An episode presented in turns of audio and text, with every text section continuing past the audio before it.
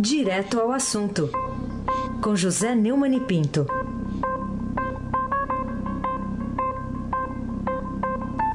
Neumann, bom dia.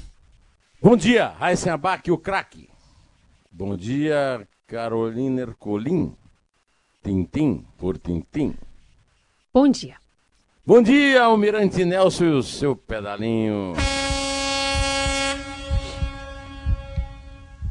Bom dia, Diego Henrique de Carvalho. Bom dia, Marci Biasi. Bom dia, Clã Bonfim, Manuel Alice Isadora. Bom dia, melhor ouvinte da Rádio Eldorado, 107,3 FM, Raíssa Abac e o craque. Ô, Neumann, vamos falar desse caso ainda da morte do músico Evaldo lá no Rio de Janeiro. A que conclusões você chega aí... Quando a gente considera o silêncio do presidente da República, do governador do Rio e do prefeito do Rio de Janeiro, e essa reação agora, 3 dias depois do Exército, né, do Comando Militar, agora que a Justiça Militar determinou que 9 dos militares que fuzilaram o músico lá em Guadalupe continuem presos. O problema fundamental do presidente, do governador e do prefeito é que os 3 não saíram do palanque. Então eles não querem dar o braço a torcer em relação à questão da repressão violenta ao crime. Então, quando uma entidade do Estado, o Exército não é um órgão do governo, é um órgão do Estado, fuzila um cidadão comum que estava passando numa área sob vigilância de uma patrulha. Eu não entendo nada do negócio de patrulhamento, mas o meu chefe, o Tônico Pereira, entende, e ele... me contou que 12 soldados para fazer uma patrulha de uma área como a da Vila Militar, um número muito pequeno. De qualquer maneira, 12 soldados despreparados. Então, se o comandante errou, você sabe, sei lá por quê, por falta de contingente e tal, na dimensão da patrulha, errou muito mais no preparo dos soldados, na forma de dar as ordens e, sobretudo, acontecido o episódio, tentar caracterizar para ganhar a compreensão da população, que foi uma reação a bandidos. Né? Uma mentira grave, uma mentira feita pelo Comando Militar do Leste e nunca desmentida nem repreendida pelas autoridades. Agora a juíza Mariana Queiroz, aqui no campus da primeira Auditoria Militar do Rio, determinou que 9 dos 10 militares acusados de fuzilar o carro do músico Evaldo de Santos Rosa no domingo continuem presos. A magistrada deu liberdade provisória ao soldado Leonardo Delfino Costa, o único que afirmou não ter atirado na ocasião em depoimento prestado ao Exército. Né? Ontem, os acusados foram apresentados em audiência de custódia na Justiça Militar. Foi uma lambança geral e não se limita ao uso da palavra lamentável, como foi o caso do ministro o Sérgio Moro, da Justiça e da Segurança Pública. Né? Afinal, foi uma execução, um fuzilamento. Né? Também o ministro da Defesa, que é o que comanda o Exército, o general Fernando Azevedo Silva, chamou de acidente lamentável. É lamentável, mas lamentável é uma palavra bastante... É um pleonasmo, praticamente. E acidente certamente não foi. Você não pode dizer que 80 balas foram disparadas acidentalmente. Vamos ouvir o general Fernando Azevedo Silva, por favor, almirante. Primeira coisa que foi feita, né? Vamos ouvir, fazer uma perícia. Foi a Polícia Civil, o Ministério Público, ouviram todos os envolvidos a noite inteira. Chegaram à conclusão que não seguiram as normas regulamentares, as regras de engajamento. E foram presos. Foram presos, os 12, né? Estão presos. Preso por não seguir as normas. O acontecido está sendo averiguado ainda. Nós temos as normas de engajamento. Então, eu acho que foi um acidente lamentável, deputada. Lamentável, triste, mas foi um fato isolado no contexto das operações que os militares brasileiros foram envolvidos até agora. E será apurado até as últimas consequências. O Marcelo Clemente, um dos meus seguidores no Twitter, me escreveu uma mensagem dizendo: pegue alguns garotos de 18 anos, deu uma farda e um fuzil para fazer bloqueio. o soldado do Exército Brasileiro não é profissionalizado, culpa dos oficiais generais, que não mudam a mentalidade dos quartéis. Soldado tem que ser profissional e não serviço militar obrigatório. O governo não dá pesar quando o bandido mata um pai de família. Resumindo, estamos mal pagos neste país, né? A questão da palavra pesar continua faltando nos pronunciamentos oficiais. Você viu que o general não sentiu, né? não reclamou. Carolina Ercolin, tintim por tintim. No Twitter também poderia ser uma forma de prestar esse pesar, ou Neumann, lá no diário oficial do presidente? Poderia, por que não, né? Né? Qualquer lugar que ele usa, né? Eu acho que se o presidente tivesse descido do palanque, se não tivesse de evitar, de achar que vai se contradizer com seu discurso armamentista, ele teria ido ao velório da vítima, como também teria ido ao Rio para ver as terríveis vítimas da desídia e da incompetência do Estado brasileiro, no caso a Prefeitura, o Governo do Estado, mas também a União, com as 10 vítimas fatais das enxurradas e dos torós que caíram no Rio de Janeiro nesse começo de outono, Carolina. Bom, vamos falar também o que motivou e que consequências podem ter essa declaração também do ministro Fernando Azevedo Silva a respeito das milícias nas comunidades do Rio de Janeiro. Ele bate e depois assopra. Foi durante essa apresentação que ele fez na Comissão de Relações Exteriores da Câmara dos Deputados que o mesmo ministro que reconheceu o acidente lamentável, o Fernando Azevedo Silva, disse que as milícias surgiram no Rio de Janeiro com a intenção de proteger as comunidades. Eu poderia responder ao ministro que o que a minha avó sempre dizia, né, que de boas intenções o inferno está cheio. Mas seria algo muito mais genérico. Eu acho que as milícias... Em primeiro lugar, a ocupação de territórios na periferia de grandes cidades brasileiras, especialmente no Rio de Janeiro, é uma chaga produzida pela incompetência, pela preguiça, pela desídia e pela crueldade do Estado brasileiro, que gasta todas as economias do país ou roubando ou desperdiçando, e não a dar assistência às populações mais pobres. E trata as populações mais pobres assim. Um cara é fuzilado, né, pelo Exército e não recebe nem sinto muito das autoridades, né? As milícias nasceram exatamente para fazer o que as quadrilhas faziam, que era prestar serviço que o Estado não prestava.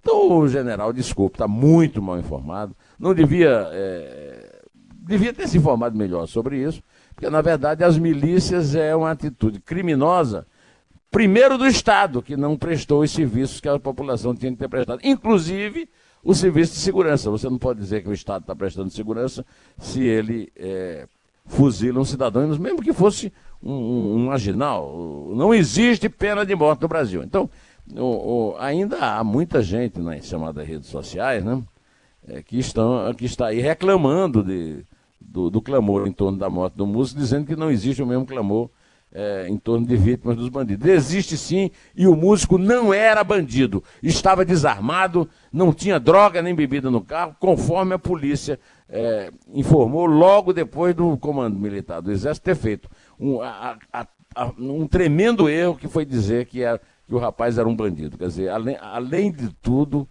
eles satanizaram a vítima. Raíssa Abac, o craque. Neumann, mudando de assunto agora, que esse caso aí a gente vai continuar acompanhando, né, os desdobramentos. Dá para ter alguma pista do que vai decidir o juiz federal, lá de Juiz de Fora, na sentença a respeito do ex-filiado do PSOL, Adélio Bispo de Oliveira, que tentou matar a faca Jair Bolsonaro quando ele era candidato à presidência? De acordo com o site GI da TV Globo, o procurador... lá de Juiz de Fora, defendeu uma possibilidade de considerar Adélio semi-imputável. Ou seja, ele poderia ser levado a julgamento e, caso condenado, teria uma pena menor. A defesa de Adélio Bispo de Oliveira, né, o autor da facada contra Jair Bolsonaro na campanha eleitoral no dia 6 de setembro, lá em Juiz de Fora, vai pedir à Justiça Federal que o cliente receba tratamento psiquiátrico pelo tempo que for necessário, mesmo que no presídio federal onde ele se encontra em Campo Grande, né? A defesa também discorda da opção do Ministério Público de querer levá-la a julgamento. Essa decisão, como você formula na sua pergunta, vai caber ao juiz federal Bruno Souza Savino, da Terceira Vara Federal do Juiz de Fora, que está recebendo manifestações de defesa e acusação. Para tomar decisão, ele avaliará as duas posições e os lados psiquiátricos feitos sobre a dela. Agora, o juiz não pode tomar uma decisão dessa sem que a Polícia Federal entregue um relatório decente sobre o caso, o que não aconteceu até agora. E eu acho muito estranho. É grave, foi um atentado político contra a democracia. O autor do atentado foi da esquerda, foi da resistência de esquerda hoje praticada pelo partido PSOL junto com o PT, e a Polícia Federal, sob o comando de Sérgio Moro e, em última análise, da vítima, o Jair Bolsonaro, até agora não entregou o resultado de um inquérito que possa ser considerado sequer lógico ou racional. É uma coisa estranha isso, no mínimo, né, Carolina Ercolin? Tintim por tintim. Vamos lá, Neumann. Vamos falar ainda sobre que razões teve a Procuradora-Geral da República, Raquel Dodge, para recorrer da decisão de ofício do ministro do Supremo, Luiz Roberto Barroso, de arquivar aquele inquérito sobre as razões do desembargador do TRF4, né, o Rogério Favretto, para soltar Lula lá em julho de 2018. Carolina, esse é o assunto do meu comentário nesse mesmo Estadão Notícias que teve aquela interessantíssima entrevista de ficção científica do Emanuel, que nós ouvimos antes de entrar aqui, né? Acontece que há uma lenda urbana que existe duas bandas, uma boa e uma má no Supremo, né? A boa seria o pessoal que pune e tal, que seria o Barroso, o Fux, a Carmen Lúcia, o Fachin, né? E às vezes o Alexandre Moraes, às vezes o Celso de Mello, tem uma pessoa mais ou menos no meio, que é a Rosa Weber, e a banda má seria dos saltadores de marginais, né? O Dias Toffoli, que é o presidente, o Gilmar Mendes, o Marco Aurélio Mello, o Ricardo Lewandowski, né? Pois bem, o Barroso, que pertence aí ao lado bom, arquivou o inquérito a pedido da defesa de Favretto, por entender que o desembargador agiu nos limites de suas atribuições. Como é que pode isso? O camarada, num plantão, desobedece a todas as decisões tomadas em todas as instâncias, por colegiados, por turmas, por tribunais. E aí o ministro considerou que, não obstante o evidente impacto negativo gerado pela decisão de Favretto, o caso deve ser arquivado por atipicidade de conduta. Ou seja, porque a conduta dele não pode ser considerada um crime. Agora, eu acho de forma correta, a Procuradora-Geral da República, Raquel Dodge, disse que o Supremo não poderia arquivar o inquérito sem concordância da PGR. Ele arquivou de ofício, Carolina, de ofício. Quer dizer, sem ouvir a PGR, sem ouvir os colegas e tal. E aí agora, depois do recurso da PGR, ele está dizendo, o Barroso, que levará esse recurso à discussão na primeira turma do tribunal, né? E eu concluí que não existe essa de lado bom e lado ruim. Na hora de defender a corporação e os seus puxadinhos, né, os desembargadores da cúpula do judiciário, todos se unem e tomam as mesmas decisões. Impunidade. Aí sem Abac, o craque. Bom, Neumann, outro tema aqui, o que pretende, na sua opinião, a força-tarefa da Lava Jato para pedir o aumento da pena do ex-presidente Lula no processo em que ele é acusado de aceitar as reformas lá do sítio de Atibaia em troca de favorecimento às empreiteiras que fizeram lá a oferta à Odebrecht e à OAS. O Ministério Público está cumprindo o seu dever. O Ministério Público existe. Você que tem experiência por sua passagem lá no Judiciário, né? A função do Ministério Público é denunciar em nome do Estado e procurar apenar da forma mais rigorosa aqueles criminosos. A defesa faz o contrário, o juiz é que decide. Não existe uma tentação no Brasil, o Gilmar Mendes tem despejado bastante até insultos contra colegas, porque ele é procurador, né? Querendo transformar o procurador numa espécie de vilão que vive querendo acabar com a presunção de inocência. Não é nada disso. O réu cometeu um delito e o Ministério Público, em nome da sociedade, procura fazer com que ele receba uma punição à altura disso. E a defesa vai defender, e o juiz, o Poder Judiciário, o juiz na primeira instância, depois nas outras instâncias, é que decide. Certo? Eu acho que não há porquê se, como fez o Temer recentemente, ficasse tentando se detratar o Ministério Público quando está cumprindo o dever. É o caso aí, Carolina Ercolin, tintim por tintim. Vamos falar então sobre os desdobramentos que podem levar, na verdade, à determinação pelo juiz Sérgio Roberto Emílio Lousada, lá da Segunda Vara da Fazenda do Rio de Janeiro, a bloquear 38 milhões do ex-procurador-geral da Justiça, Cláudio Lopes. Explica pra gente esses desdobramentos, Neumann. A Justiça do Rio tem sido muito citada na confissão do réu Sérgio Cabral. E o meu caso é o do Cláudio Lopes. Então, já que eu falei bem do Ministério Público, agora eu vou falar mal. O Ministério Público muitas vezes exacerba e muitas vezes se corrompe. E esse é um caso.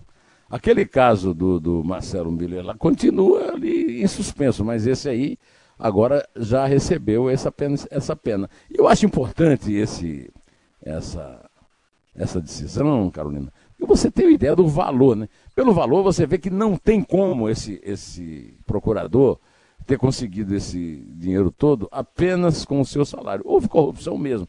E aí o que é que faz? Pune, ele está preso, ele está... E agora o juiz bloqueou, o juiz da área da Fazenda, né, da Vara da Fazenda, bloqueou esse dinheiro todo dele, né? Raíssa Abac, o craque. Ô, Neumann, para outro assunto aqui também, a gente está falando bastante aí do judiciário hoje, né? Mas tem outro assunto hoje também envolvendo o novo ministro da Educação.